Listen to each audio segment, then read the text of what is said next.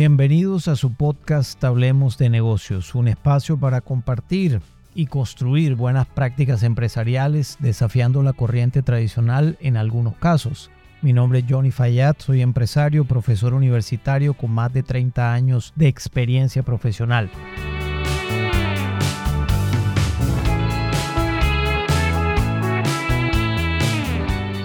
El episodio de hoy está orientado a hablar sobre las reglas en las organizaciones, lo cual va en la misma dirección de la libertad de los individuos en las empresas.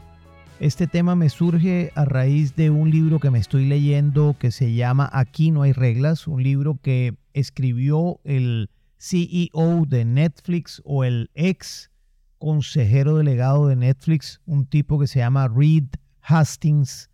Una persona supremamente interesante, altamente disruptiva y realmente vale la pena escucharlo. Los invito a que miren una charla de TED donde le hacen una entrevista y además si les interesa ver cómo Netflix de manera disruptiva generó una cultura organizacional bastante distinta de lo que comúnmente hay en las organizaciones, les invito a que lean ese libro. La reflexión viene entonces en ese sentido. ¿Cuántas reglas hay en las compañías? ¿Cuántas reglas hay en las organizaciones? ¿Cuántas políticas hay dentro de los negocios? Mucho control, comando y control. Y cada vez hay menos confianza y control. El enfoque está prácticamente centrado en lo mismo que ocurrió hace 100 años a través de alguien que inventó la administración científica, un tipo que se llama Frederick Taylor, que en ese momento, por supuesto, era menester porque había que generar mucha productividad, porque la empresa estaba naciendo, el empresarismo todavía no estaba en su máximo esplendor, como hoy sí lo tenemos, y de hecho es una institución en cualquier sociedad. Con lo cual, la invitación a pensar en este episodio es ¿qué tanta libertad le estoy dando yo a los individuos en la compañía? ¿Qué tanta libertad en todos los aspectos de la organización? Es decir, para tomar decisiones, para ejecutar gastos, para dirigir sus equipos, para expresarse libremente dentro de la organización, lo cual para mí es la piedra angular de cualquier compañía que quiera poder aportar, mantenerse vigente con los cambios de la organización o de la vida o de la tecnología, en donde hay que montarse en los cambios adaptados, por supuesto, a cada uno de los segmentos de negocio donde cada compañía opera. La clave está en si tú diseñas una organización, ¿cuál es el marco conceptual de ese diseño corporativo? Si el marco conceptual es el control o el marco conceptual es la confianza.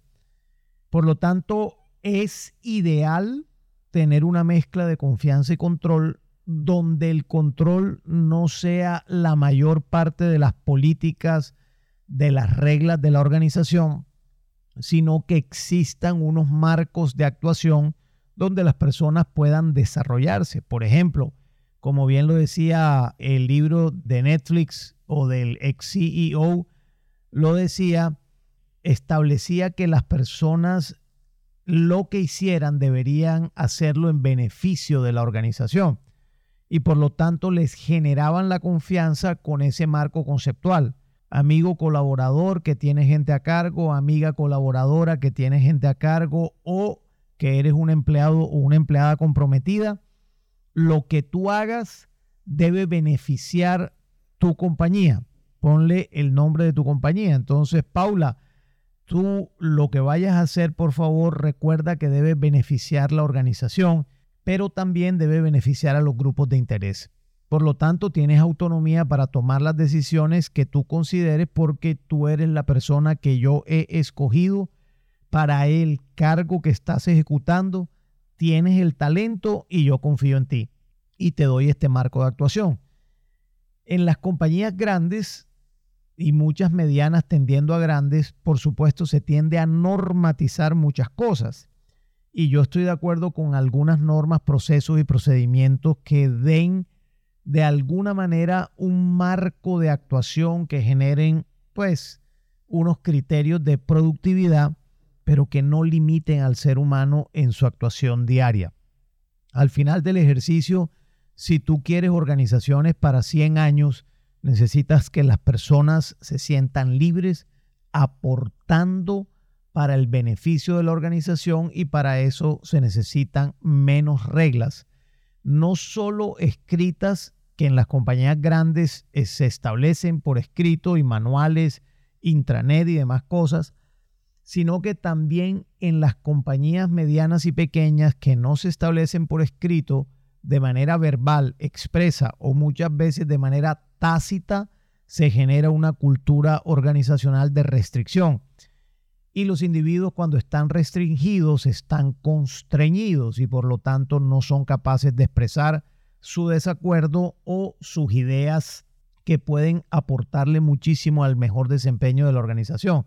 Decía Reed Hastings en este libro, pero también en la entrevista que le hicieron en TED, que un empleado, cuando se queda callado y no expresa su punto de vista en un debate, en una propuesta, en una discusión, está siendo desleal a la organización. Imagínense ustedes ese pensamiento tan distinto, tan disruptivo, que realmente nos obliga a reflexionar qué tan normatizados estamos nosotros, qué tanto queremos estandarizar el comportamiento humano en la organización en la cual pertenezco, y si mi criterio realmente está ajustado a esto o mi criterio está ajustado, por el contrario, a generar mayor libertad y menos estandarización al ser humano, que por naturaleza es complicado estandarizar. La reflexión entonces de este episodio va en el sentido de si tú eres un directivo, una directiva, dueño, dueña de negocio, empleado, empleada comprometida con gente a cargo o sin gente a cargo, por favor reflexiona cómo estás normatizando la compañía.